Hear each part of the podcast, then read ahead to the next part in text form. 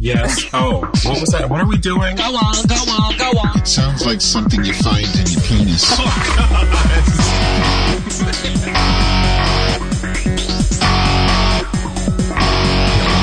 I got my feet in cement, I got my head in the clouds. You might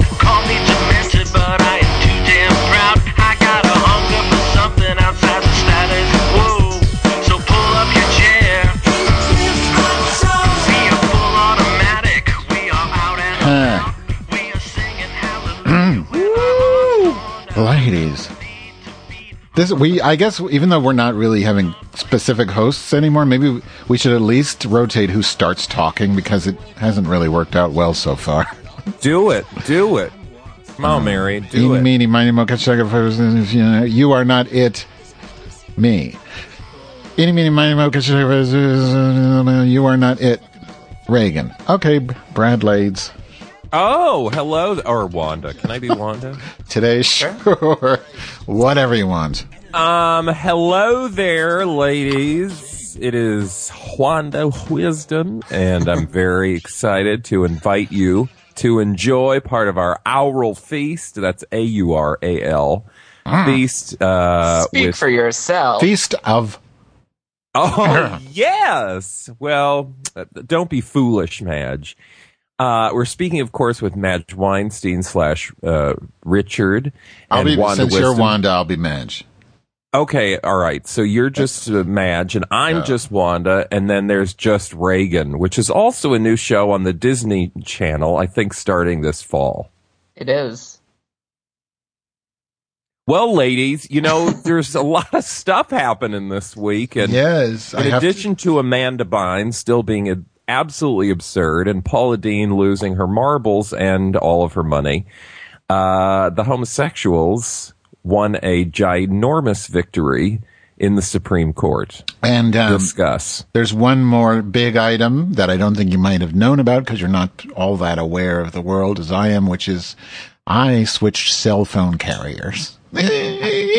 Now, did you do what I did? Uh, are you on with the T-Mobile so you don't have a contract, so you Yeah. got to pay three thousand dollars for a phone? But better, Mary, I got the uh, T-Mobile, yes, the thirty dollar a month plan, which is not very marketed marketed very well. Thirty dollars a month, unlimited gigabytes or whatever the kids call it, unlimited data, unlimited texting, but only hundred minutes of voice. So I hooked it up with the Google Voice. I transferred my number to Google Voice, and I went from hundred dollars a month to thirty. oh God, I need to know how to do this. I'll tell you later. I might make a YouTube. Oh, you should, because I like the sound of this. Who uses voice anymore? I know. And you still can. You just got to use a VoIP. Anyway, gay things. yes, uh, so homosexuality. Um, discuss. Well, let's hold off on homosexuality Ah. for Madge's friend. Oh, and we are going to have a guest. Raymond Christensen of the Norway is going to be joining us in a little while. And um, I thought you said he was Finnish. Or is did he I just say getting Finnish? started? I, he's from. He's, oh. No. I you done? suddenly have. I'm now um, pro gun. Well, okay. Hmm. Thr pro, I'm pro Gunt, but I would like to say, can we do three three sort of sections? Let's be a little organized, you know. Unlike me, and maybe we do the the the thing with the blacks first. The Oh, thing, yes, so the thing with the rights. yeah, then the thing with the gays when we'll bring Raymond on, and then the the Snowden thing, which Yeah, we or- and maybe between, so the traitors. between the uh, Voting Rights Act stuff and the gay stuff, we can also talk about Wendy Davis in Austin. okay. All right. Okay, cool. So the ladies. Anyway, doon doon doon doon go. Okay, so, uh, well, if you were a fan of democracy and fair elections, uh, challenges took place this week in the form of a Supreme Court announcement. Discuss. Well, they basically gutted the Voting Rights Act, and correct me if I'm wrong because I didn't read this decision, but from what I can understand, before one of the things that the Voting Rights Act, um, one of the provisions was that state laws regarding people who cast votes had to go through the federal government so that state governments couldn't just arbitrarily make up you know all of these ridiculous like like for instance i saw something this morning that was a literacy test that people in louisiana had to take and it's an actual document um, from the 1960s and it so I'll give you some of examples of some of the questions posed on this literacy exam to vote. You had to do this in 10 minutes, and it's a lot of questions. Um, and if you didn't, then you would fail and you wouldn't be able to vote. So, like, one of them is uh, draw a line through the letter below that comes earliest in the alphabet. Okay, that one's not that hard. Hold on. Um, draw a line around the shortest word in this line.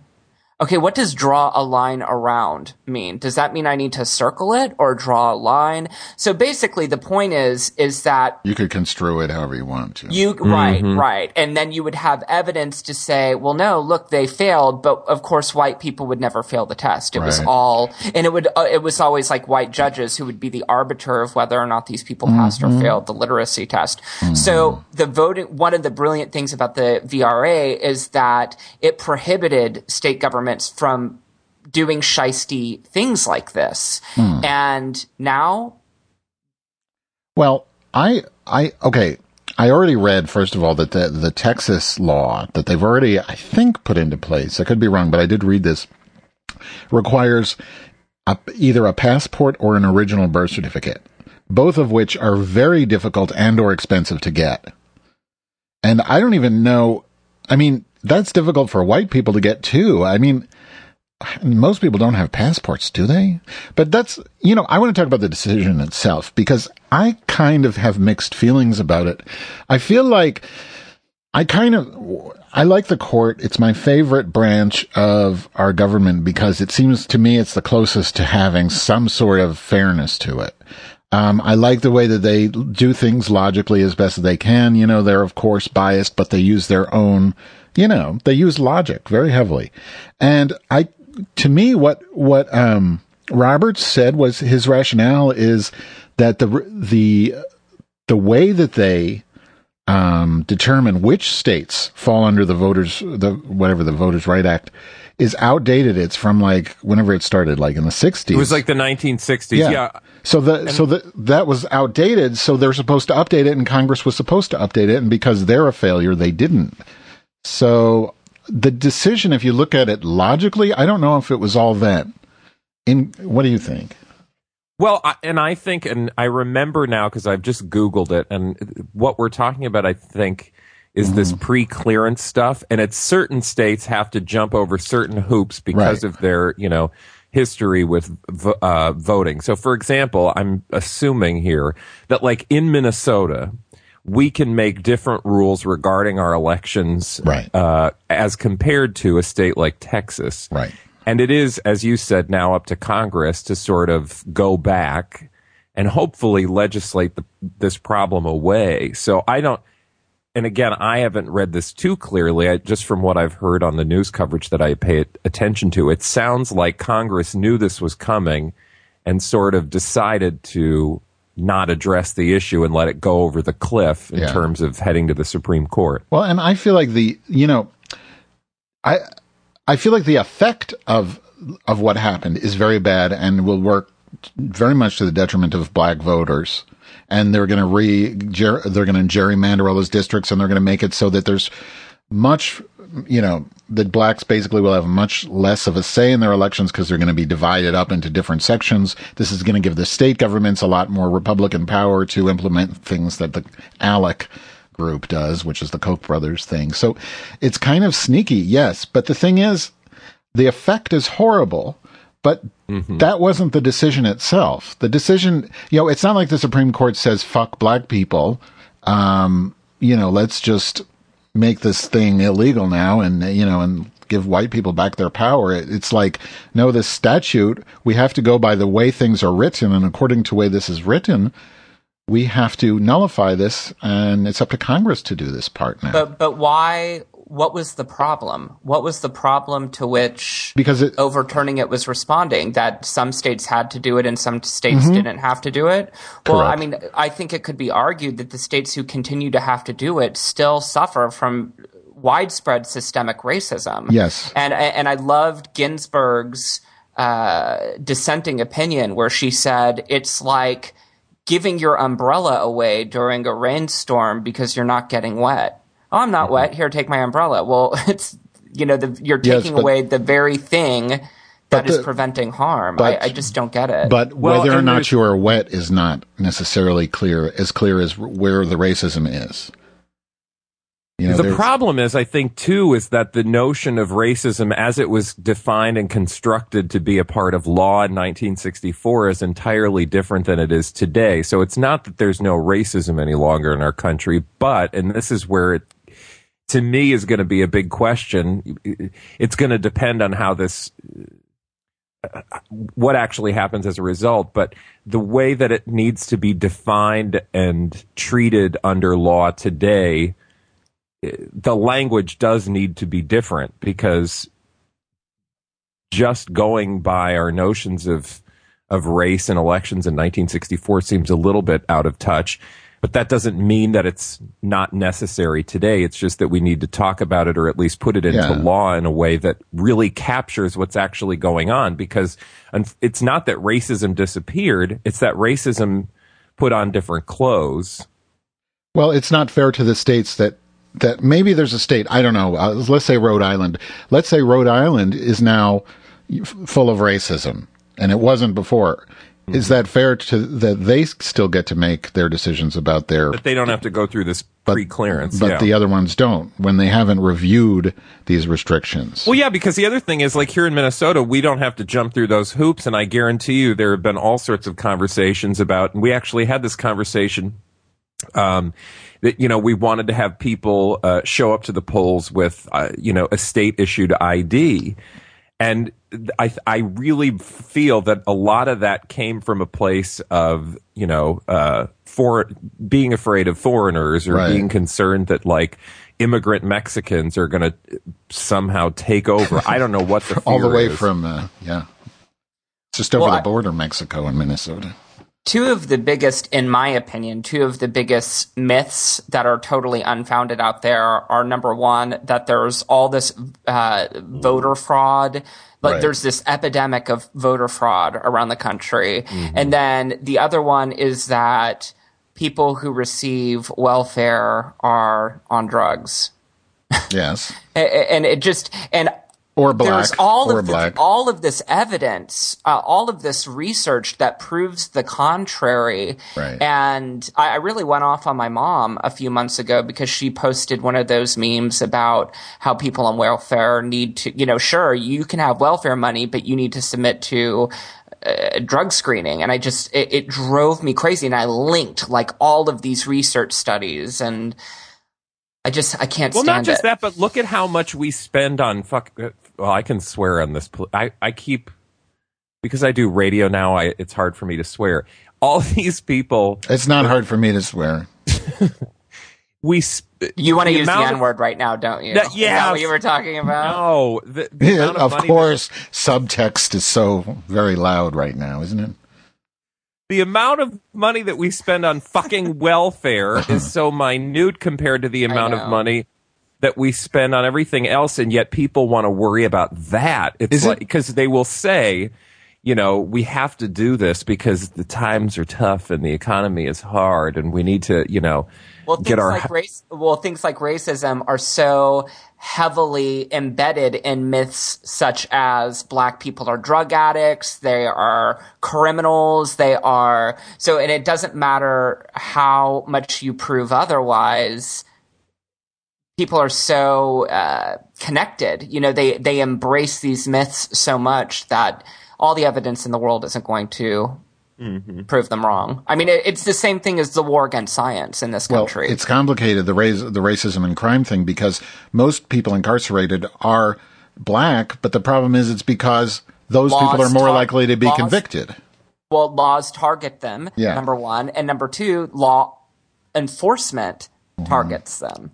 So it's a it's doubly fucked up for them. Yeah, in in my head, you know, people want to talk about whether you know, like, have we moved on? Are we less racist than we were? All you, uh, it, it just so frustrates me that all you have to do is look at the criminal justice system. And here, like, for example, here in Minnesota, we have literally, we are not deep south, okay, but yet we have one of the largest uh, disparities among our students, so that students of color underperform at such a an abysmal rate as compared to their white counterparts that it's it's shocking. It's some, I, I I don't know the actual statistics, so I don't even want to make something up, but it's absolutely atrocious. And yet, you would think, you know, oh, it's Minnesota. They they don't have a race problem.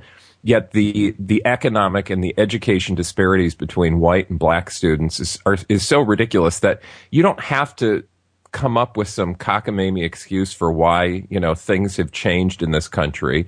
All you have to do is look at our you know look, just look at what's actually going on as measured by how many black people are in prison and how many uh, people's test scores do not Yes. Um, can we move? Oh, and the way that, especially in Chicago where I live, how the the 49 schools, our shit face uh, mayor, Mayor Rahm Emanuel, um, th- he closed 49 schools recently, and all of them were in, you know, minority neighborhoods where there's lots and lots of gang activity. How is that going to help the fact that we're like, I think we're like the murder capital of the U.S. And what he's already, it's obvious what he's going to do is make them charter schools like what they did in, in, um, and charter schools are proven to again we just had one of the, uh, we just had a study come out that showed our t- charter schools do less or uh, they the students that go to charter schools perform uh, poor more poorly on standardized tests than their counterparts in non-charter schools. And so they're going to shuffle all these people to those schools which are substandard and subperforming. And then you know they don't have unions. Oy, it's a mess. Um, okay, should we? Um, what did did you want to bring uh, Raymond on first, or do you want to just talk about the the the lady with the Texas Austin thing and the abortions?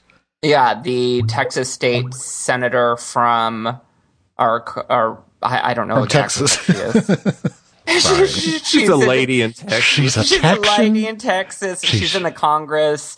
She, the Texas Congress, uh, and she is from Dallas. I'm sure everybody knows who we're talking about at this point Yeah. because she Wendy did a Davis. filibuster against a Senate bill. So I, she must be a senator then.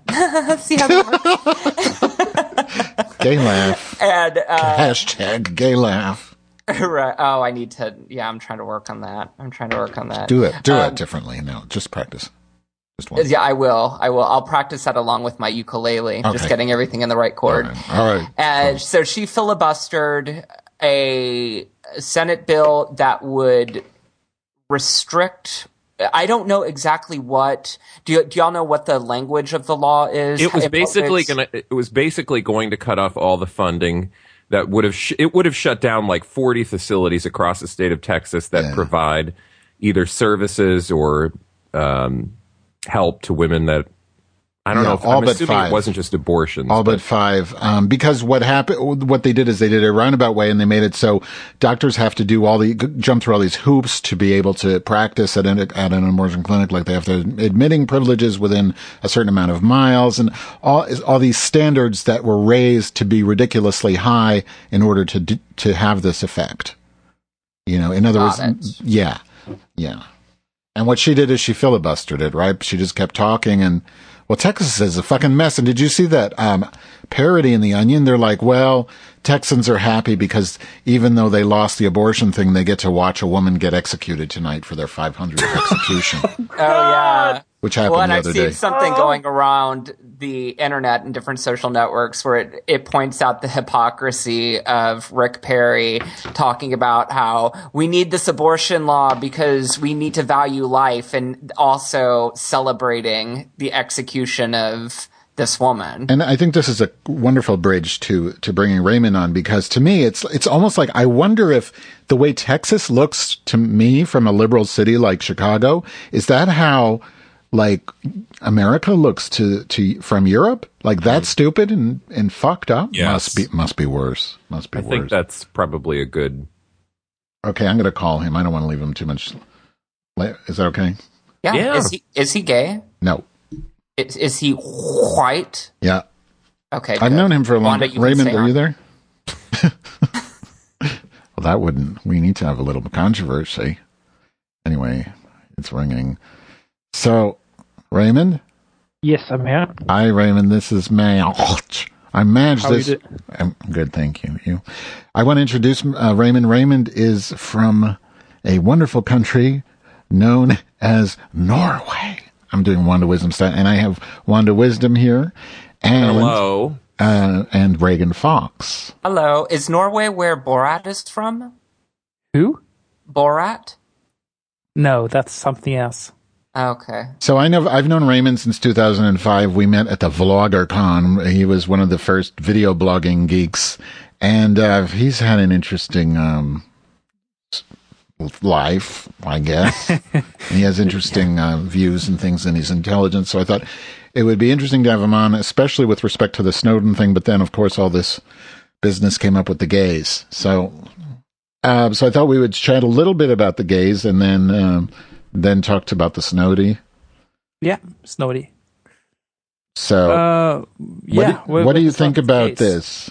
This uh, our Supreme Court thing, Oh, um, I, I saw a video today that match about about Bill Clinton being you know the guy who invent not invented this but um 1996 and how people forget the past and I think the future will be the same. I think in the future you also you will have you know some same same kind of circus in the media about the Supreme Court having you know to to deal with this right. So again. You're, you're talking about the yeah, because I made this video uh, earlier in the week.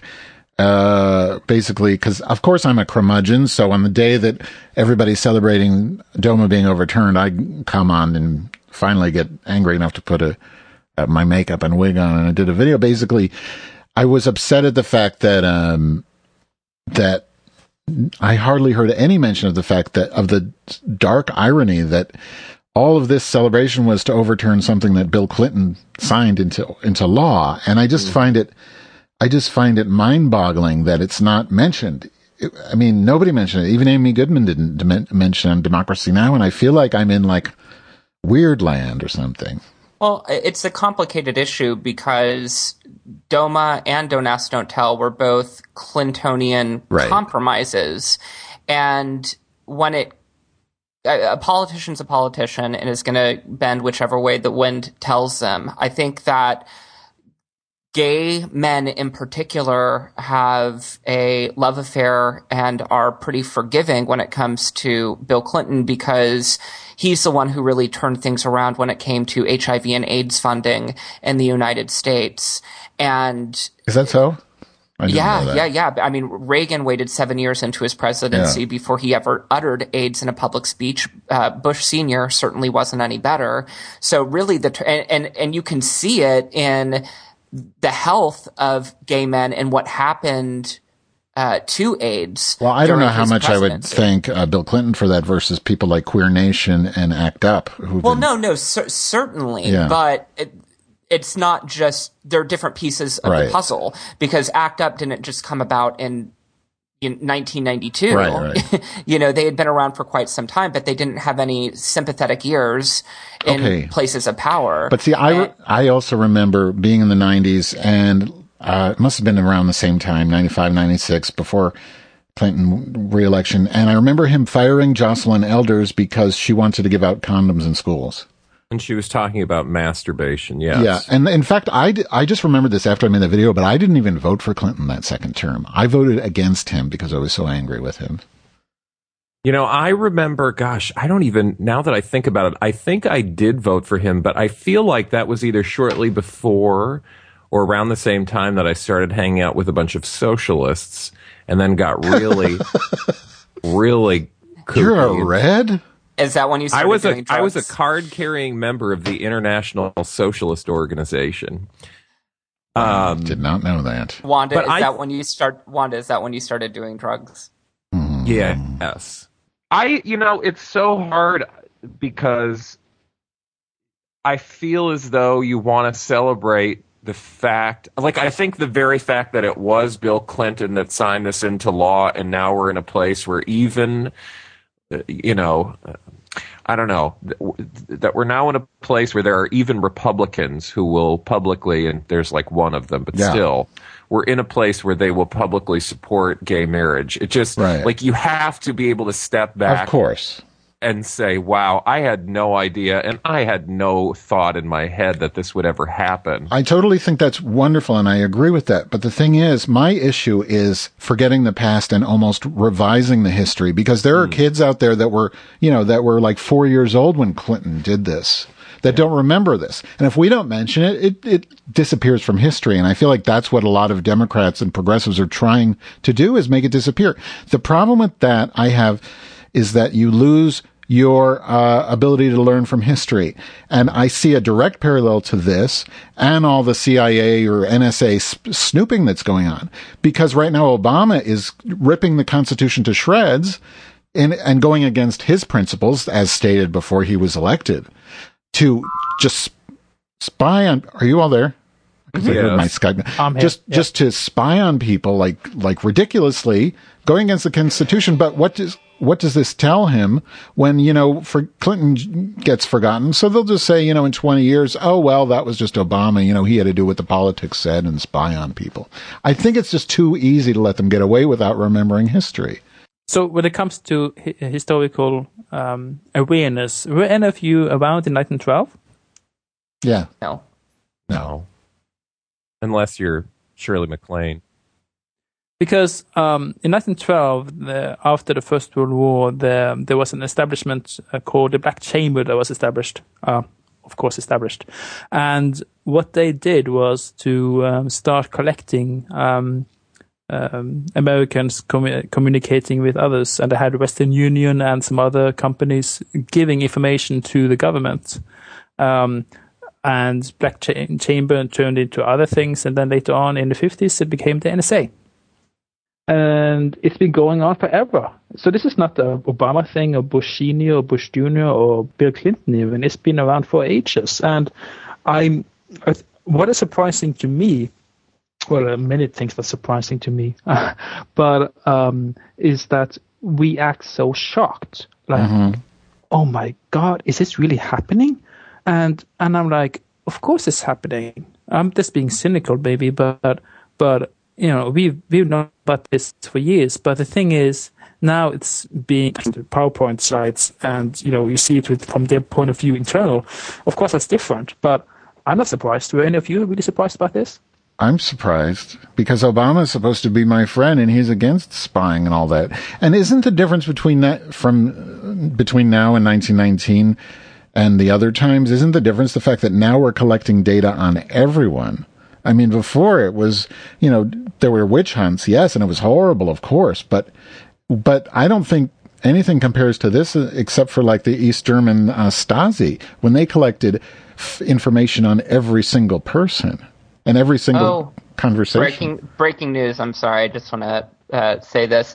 Uh, gay marriages can now resume in California. The U.S. Ninth Circuit Court of Appeals on Friday cleared the way for gay marriages to resume. Oh, good. And I'm I'm guessing immediately. I thought they had already. Oh, this is further because when the this is not so- just it's it's so not just up to the Court clerk. ruled, but then um, it went back to the Ninth Circuit Court Uh-huh. because the Ninth Circuit Court, I guess, is the one who put the stay on marriages, and then the Ninth Circuit Court has Okay. now made it legal. So now everything's you know because we didn't know how long we were going to have to wait. It could have been a month. It could have been Mm-hmm. Got it. However, sorry, I didn't mean. Well, I guess I did that's mean to interrupt, but I thought That's- it was important. That's worth interrupting about. So, what about this thing about you know comparing it? The, did, Raymond, do you think it's relevant that now it's everyone versus? you oh know, yeah definitely definitely i mean uh, so you have the PISA. I don't know what is the name of? The, this this court that was installed. FISA. Visa, yeah, Visa. Um, so at some point they started to ignore it, and um, and um, they were like, well, if this American um, is talking with someone who is a terrorist, then we should be listening to the American uh, because then he is involved in some way. And it all went down a slippery slope at some point. I don't know when, but for me, I guess um, I don't know if you talked about my background, but um, really. in January I lost my uncle in Algeria. So he was one of the five Norwegians who uh, who died. Um, he was at the, the, the gas plant, and which was an Al Qaeda terrorist attack, right? yeah, yeah. Uh, AQIM, the Al Qaeda in, North, in Maghreb, um, northern, uh, yeah, uh, some group from there. The Mr. Marlboro man, uh, smuggling, kidnapping, doing whatever he wants, and then you know killing people. Um, and one of my questions I had, you know, the last weeks was, well, if we were spying on everyone, well, really everyone, uh, would it really help? Did and it then help? I and then I think uh, maybe not maybe, maybe not at all because it's SIGINT, you know, uh, signals intelligence is not really going to help if you don't have humans, you know, human intelligence and really knowing what's going on. I mean, Sorry, what is. SIGINT? I'm not familiar with that. so SIGINT, uh, there are two types of um, gathering information. I guess two broad types. So there's human, human intelligence, or uh, like people listening. Uh, like with Russia, Soviet Union before, you had a lot of human, uh, CIA, NSA, um, knowing about Soviet politics and stuff.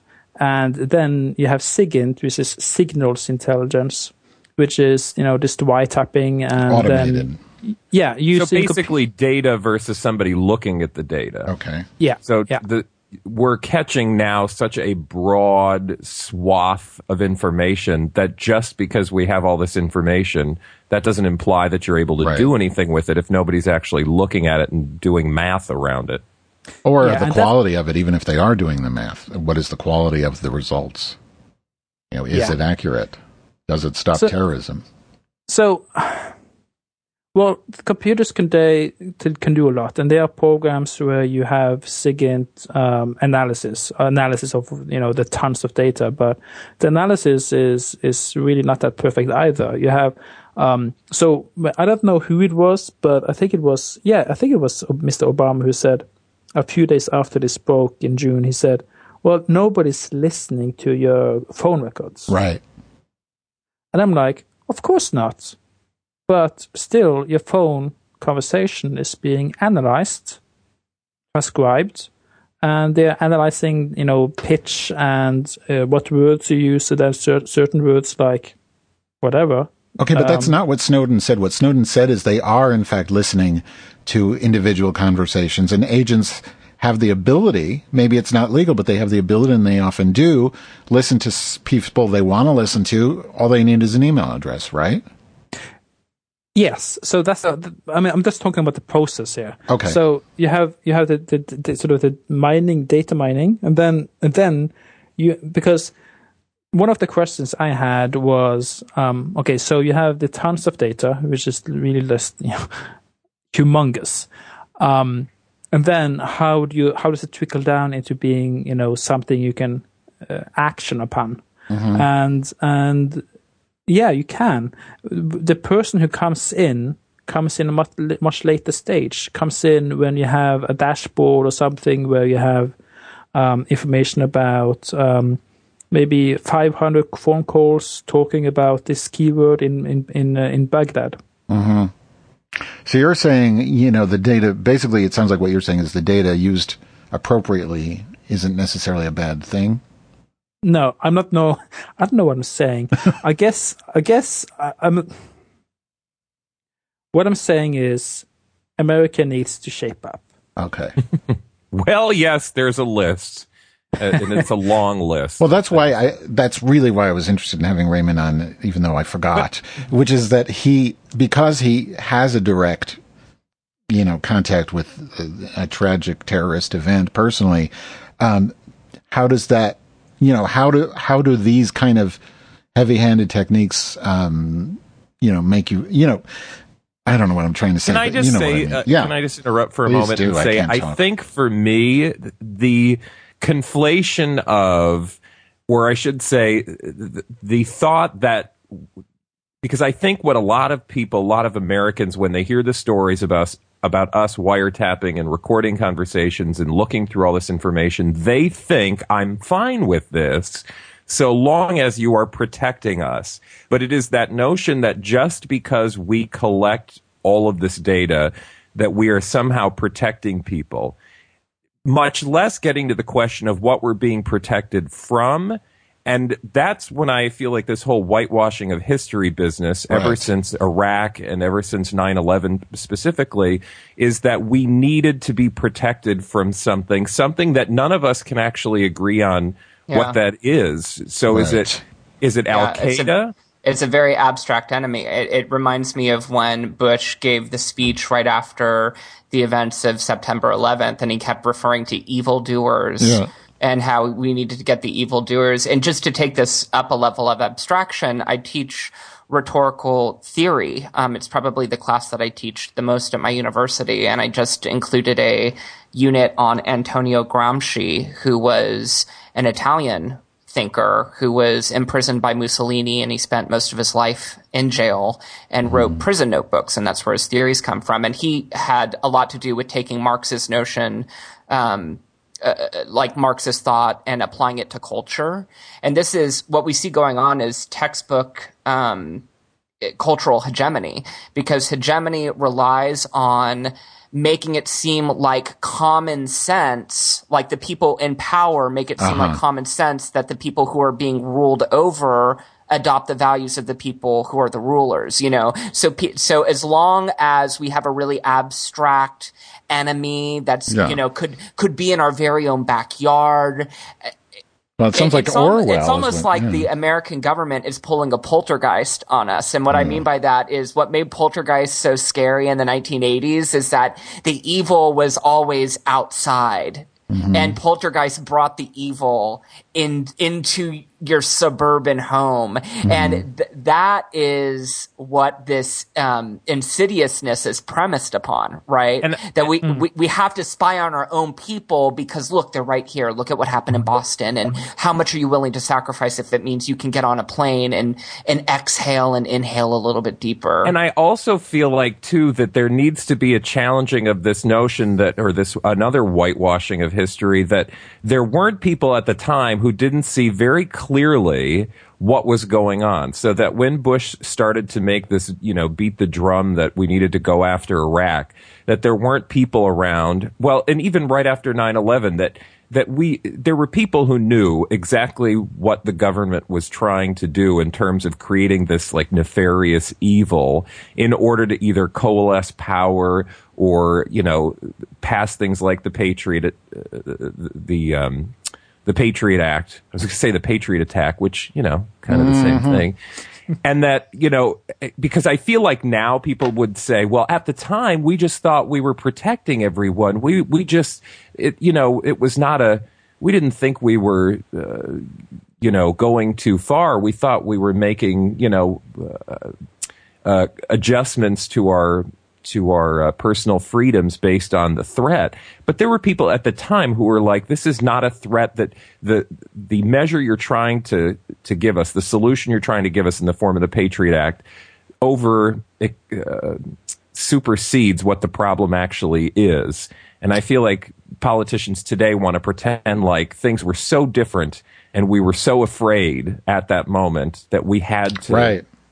Do these things. And now, yes, there's overreach and we should address it. But th- this has been a constant march toward, um, at least in my mind anyway, this has been a constant march toward giving people uh, uh, or taking away personal lib- liberty i- i- under the guise of this, like, you know, vague evil. Right. Can we can we play devil's advocate just for a moment?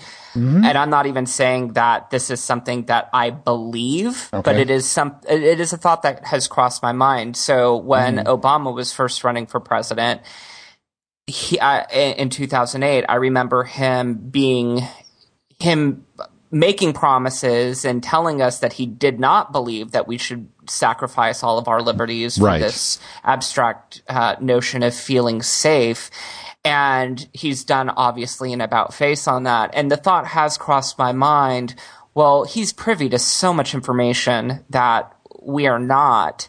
And rather than assume the worst in his character, there are times where I've thought, well, if I knew all the information, maybe I would understand. And that's not all information that I should know or need to know or whatever the case.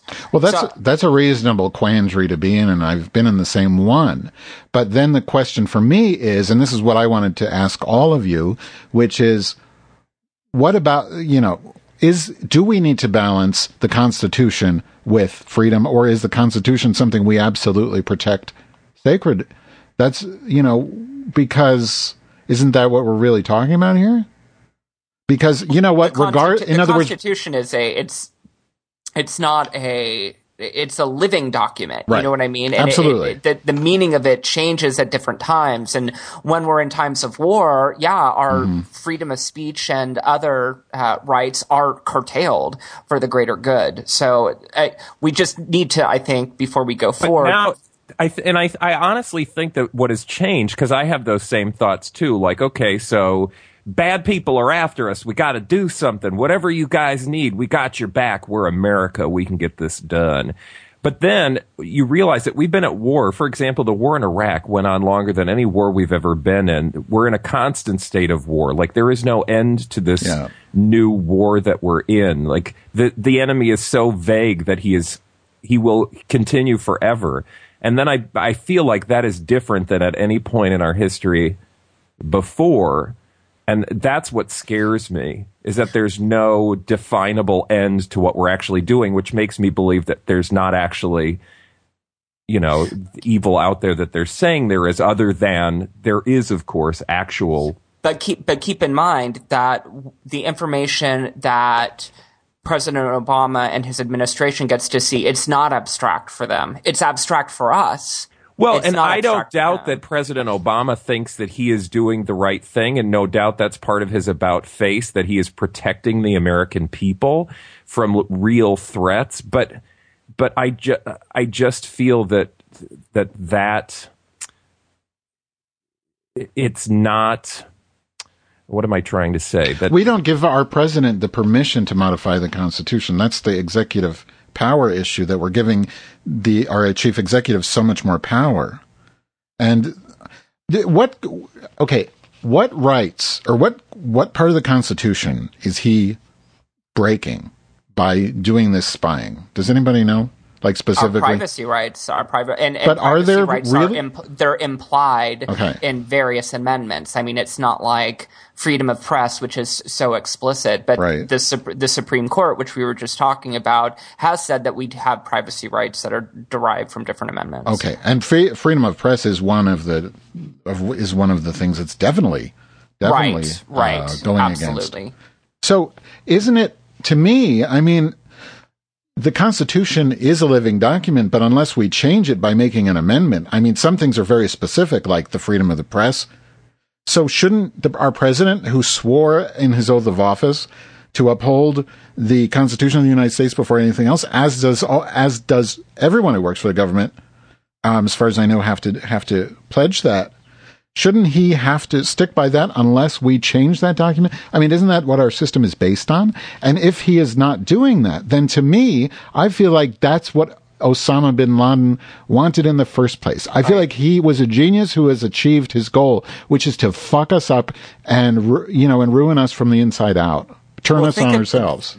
think about when the uh, Bush, George W. Bush administration decided that they weren't going to allow pictures of the flag draped caskets to be released to the media. And that was the first, this is, that was the first time in U.S. history that the press didn't have the right to release those photos. And we see, you know, so it starts off a little bit, and I and I get your point, and I get Wanda's point as well, because it's kind of like, um, the best analogy that I can give is one that my friend regarding gay rights uh, posted on my Facebook with these little freedoms that were being given, which Mm. fly in the face of the freedoms that we are actually guaranteed and the rights that were actually guaranteed in the Constitution. It's like the Bush administration is stealing our car and then being nice for giving us a ride in the it- car that he stole from us. Yeah, for letting us. Right, exactly. Yeah. What do you think, Raymond? Why why did you say Americans need to sh- shape up? Well, so what what is going on now is that is that China has been giving a huge card in their PR battle uh, with America, um, and what the president needs to do is to is to turn this around a little bit. Um, I don't know exactly what, but because I don't know U.S. politics like you you guys do, but what I see from Norway is that um, let's go after the guy. Let's make this a story about the cat and the mouse. Where is Snowden? Is this in Moscow? Is this in you know wherever? And um, oh yeah, we need to protect your you know the citizens of the United States. Um, but the fact is, this is not just about the United States. You know, you're listening Right. to you know you have the the British GCHQ or whatever, um, listening to all kinds of data from Europe. Um, you have German uh, members of parliament, I think it was, who this week or last week sent a letter to to the UK asking, you know, what's actually going on. In Norway, we are like, oh, um, they had a meeting with, uh, I think it was in Washington. They had a meeting with the US people, and they were like, okay, we heard the the the uh, American response, their explanation, and we are happy. Um, so that's Norway in a nutshell. Um, I'm really Aren't worried about Norwegians always happy though? yes, yes, at least when it comes to U.S. politics, uh, mostly. Uh, we, we gave we gave Obama the Peace Prize a few months after he came into office. So Without actually ever doing anything, really. Yeah, that was funny. You are a funny bunch. so um, two That's like get, that's like having an orgasm before the person has stuck the penis inside you. Well, it's it's kind of like giving Wanda Wisdom the prize for I don't know integration or something. There, there are two questions I have. Um, what's going on with China here? And the other one is: Is there a real risk for a balkanization of the internet? A what? I'm sorry. A what of the internet? Balkanization of the internet. What does that mean? Compartmentaliz- compartmentalizing the internet. Basically, certain people have to be in certain places and start Okay. limiting who can access what. Yeah. So the kill switch in the U.S., uh, you have the Chinese firewall, you have Saudi Arabia, you have even South Korea. South Korea um, searches for North Korea are censored. Um, Interesting enough. So I'm I'm worried about that because what is happening now is that China has actually received uh, a trump card, which is Snowden. Uh, Right. Strangely, strangely enough, uh, in the PR battle, because before, um, like two months ago, uh, America said to China, "Stop, uh, um, stop spying on us." And Stop hacking spying on- us. And now China can say, "Well, look at your own, you know, look at NSA." See, that's the thing about Snowden that threw me because that's the one thing that makes me kind of a little bit against him is that he gave, you know, it's it was wonderful and right of him and heroic of him to tell on how on what what our government is doing to our own people that's illegal. But to give to tell us what China to tell China what we're doing, that's a totally different ballgame. That's because that is somewhat treasonous, in my opinion. Because now you are really are aiding the enemy. I mean, they're clearly um, going both ways in this. I mean, this is they're they're having a cyber war. The Chinese uh, have attacked, you know, American companies many many times, and that's been proven. And this is, you know, that's like a cyber war. So I think it's a totally different ballgame for him to say, "Oh, guess what, Hong Kong, you guys are being spied on too." And I feel like he probably did that to get a to get a lift out of the country. Well, I was Yeah. going to say, yeah, he used he played his cards so that he could stay alive. But that but that ruined a shitload of credibility. You know what I mean? Because if you're going to go to do what he did, you know, and be heroic, you're going to give up everything. But yet you're going to just to Well, get. at least- I, I don't know. at least he disabused himself of the notion of being a hero because that you know in a Right. way is is sort of a false like if you had if you're if you sit on that path, then you're missing the the greater point. So for him to at least fall upon his own sword, if you will, and sort of you know show us that he's not a hero in you know the classic sense.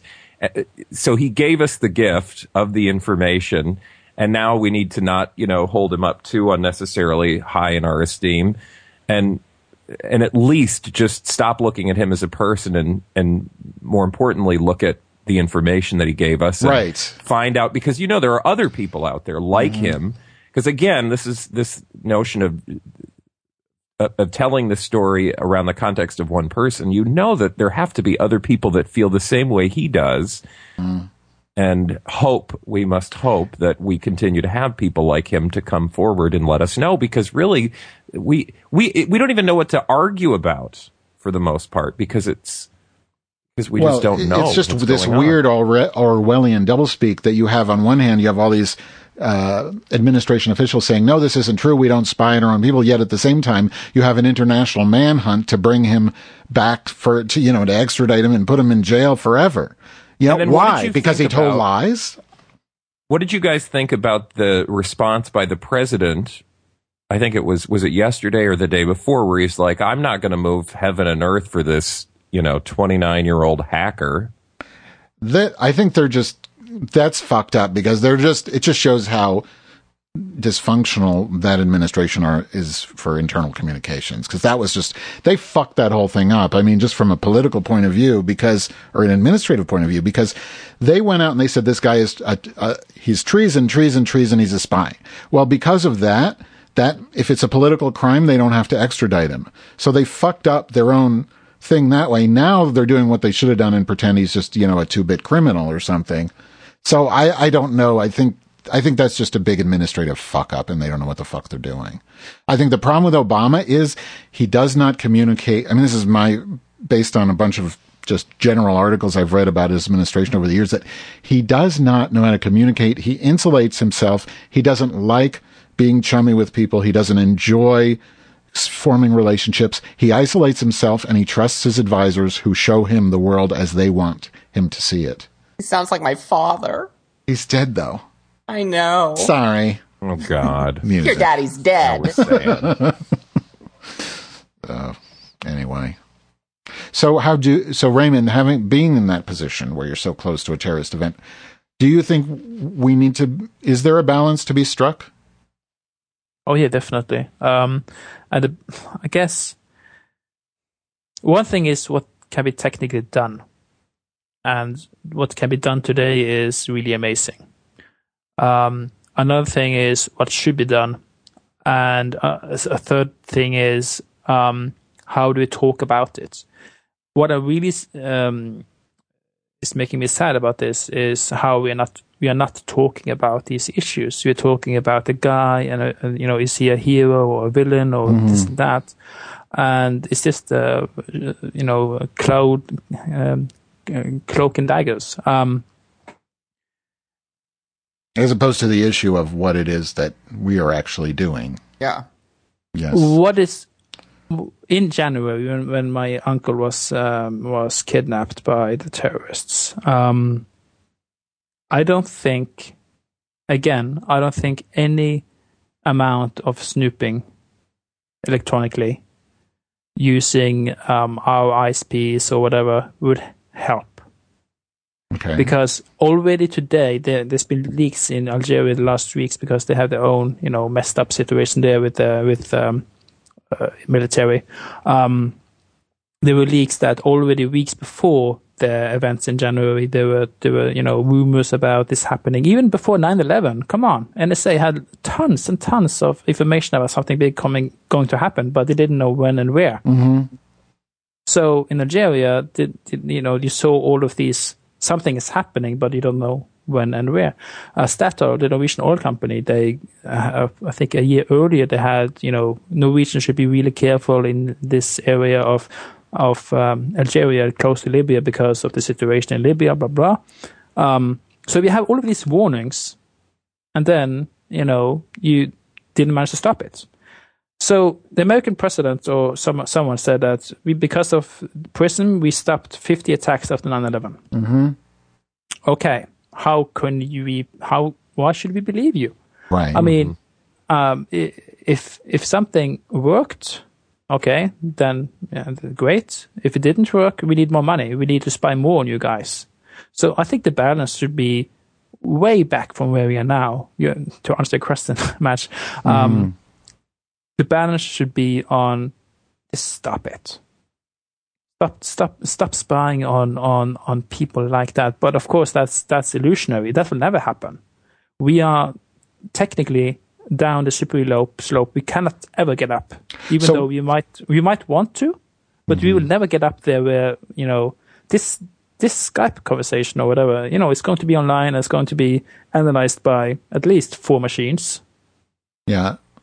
But what about what's what could have stopped it? Anything? I mean, aside for, or are you saying what could have stopped it is our American hegemony in the first place, or what? I, I don't know which. I mean, it wasn't. What? Yeah, I don't even I know. thi- what I think would could have stopped it is um, cultural understanding. This sounds so tree hugging '60s flower power, but I, I think I think also, and and I I don't know because I am so woefully.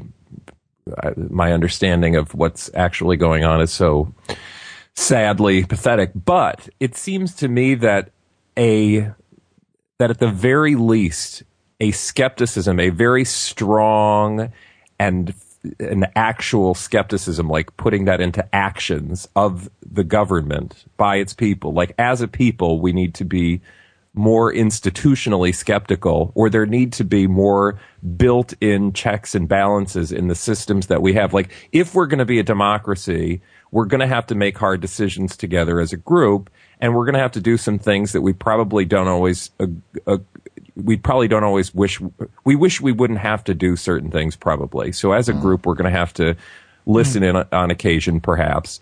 But at the very least it seems like we could set up institutions that are far more uh, cynically um, skeptical of one another so that you know like a check and balance. yeah, like it seems like there could be more checks and balances to sort of um, at least slow or be more methodical about the process. What scares me is that you've got all these people saying, "Oh, don't worry, we've got it covered." Well, I don't know if they're saying, you know, like for example, the, the Congress will say, "The president's informed us," or the NSA has informed us of these you know, uh, of the things that are going on. So we're good. Well, I don't know if you're saying that because they're blackmailing you with things they've recorded you saying or doing that you're afraid for your own skin. I mean, I can't trust you. So I feel like if if we could build systems that were more skeptical, maybe we could at least slow this, you know, what seems to be inevitable march towards You know what I More. think is, um, um, although nobody's really asked, just kidding.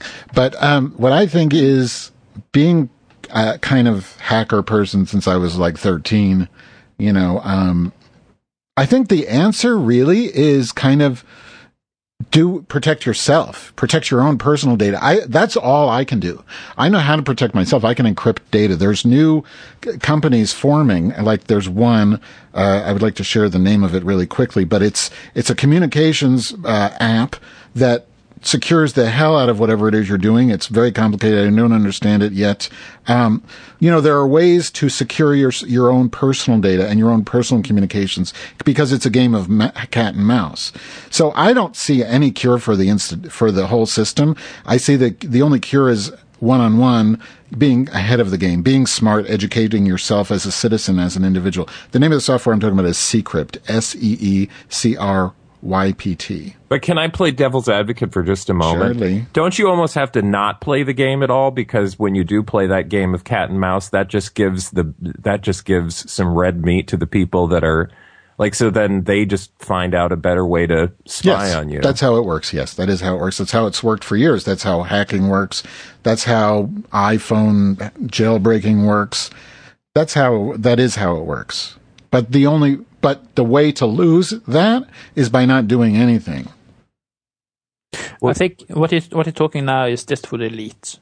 and we need to look at the Yeah. the, the rights of, of the people, not the elites like us. I mean, come on, um, you're talking about about um, encrypted messaging. How many people are actually doing that? Five percent, Nobody. one percent. Right, but that's that's how uh, that's how despondent I am about the situation. Is I just don't see any sort of remedy aside from We need we need more journalists like uh, whatever his name is, um, the Guardian. Greenwald's. Um, Glenn Greenwald. yeah. yeah, yeah, more guys like him. Mm-hmm. He needs to have um, some more support. We need to have make sure that uh, you know if the smearing campaigns he's been under the last weeks is uh, hilarious. I was reading his Yeah. blog about it. Well, yeah. Going back in his, you know, almost his childhood. He was in porn, right? He did it. He was a porn. I it gave me hope because he was in pornography, and now he's doing this wonderful journalism. I thought, well, he might be a role model for me. Yeah. So um, I think I think uh, independent journalism is is uh, what we need to to do um, to do more of. Um, and but in terms of of governments, you know, I think United Nations, despite all its millions of laws, Yeah. you, you can't you can't have a US centric point of view on this. Well, that presumes that those institutions then can be made to actually, I don't know, work and not be, af- you know, not be overly concerned that somebody's pulling the strings, you know, and it's really just a matter of which country has enough enough power to pull the strings. Because I think right now most people would assume that the United States, people would assume that the United States sort of, you know, bullies its way at the UN. Yeah. Why can't we bring encryption to the masses? I mean, why why should that be such a difficult thing? I admitting that it's elitist Well, because now. Why does it need people to aren't be? going to. I mean, think about. I don't know. Think about think about the people that you're sitting on the bus with when you're going to and fro. you mean Are taking gonna pictures figure of? out encryption? They, but see, that's that's a failure of the technology. I mean, it shouldn't be that hard. It shouldn't be any harder than you know texting somebody. Is what I'm saying. I mean, why? I don't ride the bus. Yeah. Well, because you're racist. Mm-hmm. mm-hmm. We know who the real racist is. anyway. I mean, it's really a technology. It's a problem that's directly involved, related to technology. Maybe the solution is is a technical one. I just wanted to, you know, bring. You talked about uh, the America and the UN. What you have seen the last weeks is also the the reach, the end of the American influence. They didn't manage to get Hong Kong to give him over. They didn't. They didn't manage to get Putin to give him over. Yeah. Um, so what is what is happening now is that you have this, this you know this play between China, Russia, right. and the and the US. I don't know who else. Maybe Iran. European Union, maybe Iran. Germany. Um, so the hegemony of the, of the US is, in some senses, is really over. It's become Um, hilarious. I mean, it's it, it's comical because to see it's become so bad America's influence that I mean anybody who knows the character of China and Putin, you know, Putin and Russia is is going to knew that of course they're not going to say yes to America on this. Of course not. But in a It way, that's kind of heartening. The fact that countries don't bend over backwards Yeah. any longer to do exactly what the United States does now. Don't don't mistake that for cultural hegemony or you know other aspects Mm-hmm. of you know the United States that are still you know like it or don't extremely strong. But it seems to me that that that's almost that's It a- it that's a- is. that's progress. The And fact I've- that yeah. Hong Kong I found it and hilarious. not even China. We're talking about you know the the muni- whatever the designation is for Hong Kong It's a Harpo Marx sound, you know? Hong to Kong. ba- to basically say, "Oh, you didn't get his middle name right. Sorry." yeah. yes. What was that they say on Little Britain? Computer says no. yes, computer says no. That's hard. Sorry, Mr. Obama. Yeah, that gives me some hope that Yeah. at least, and I think you know, I I know this is such a bad. Uh, forgive me, but I I lis- I read the uh, book. I don't remember the title. It's about Hillary Clinton, this reporter who followed her around for years and years when she was a Secretary of State. Yeah. So one of the things that she talked about Hillary doing consistently was trying to point out to foreign governments and institutions that we, the United States, are not here to solve their problems or to mediate all of the different problems that Um, the because a lot of countries will look to us to solve the problems. For example, the Middle East, as if assuming that it's the United States' role and responsibility to solve this problem. Now, again, not getting in the weeds of that particular issue. To me, the takeaway was, you know, it's a good thing for us to not be considered a world power, where some people might be afraid of what that means. The more the world sort of has to, you know, argue and figure things out amongst itself without one or two people telling them what to do. Well, except for the fact that we give certain countries in the Middle East billions and billions of dollars, it kind of makes us responsible, you know. And when we uh, take over and occupy one of the countries, that also makes us somewhat of a player, you know. So I think that's kind of, I don't know, hypocritical in a way. I've heard. Well, and that. again, I'm I'm being very I'm. Uh, it's simply the notion take uh, taking that notion away from. Uh, j- just reading that book and not again Sure. trying to be too terribly specific about it. I just I like the idea that somebody at least is saying like that we as Americans are not thinking of ourselves as having to solve the world's problems. That you know we, we like to think that we can figure everything out. I just like that we don't have to always think that way. Um, should we wrap up because we've gone kind of over? Yeah. Um, I've, so okay, bye from me, and thanks a lot, Raymond. That's it. Just don't hang up when we're done. No, no, no. I mean, I'll play the song and then you can talk, but don't hang up when we're done because I have a technical thing I wanted to discuss. It's not bad. Is it a yeast infection? Uh, well, This- should we I don't thank know. our guest for But crying keep, outside? keep vamping because I got to Yes. find the outgoing theme song. So And Raymond, I'm sorry to hear about your uncle. Yeah. Well, that's life, I guess. Some for some people. Um, But yeah, I, I enjoyed being on the show. On the show, I listen to it not as often as I should, but I do. well, it wasn't on that really often as it should Well, I mean, kind of. It, how old is this show now? since 2005. Do you know that we are almost? we started in 2005? Wow. Yeah, I was thirty, so eight years. Ugh, I was So scary. in my 50s. Um, okay. Don't I forget. was just five. Okay. I sa- already said bye. Bye. Bye. Bye.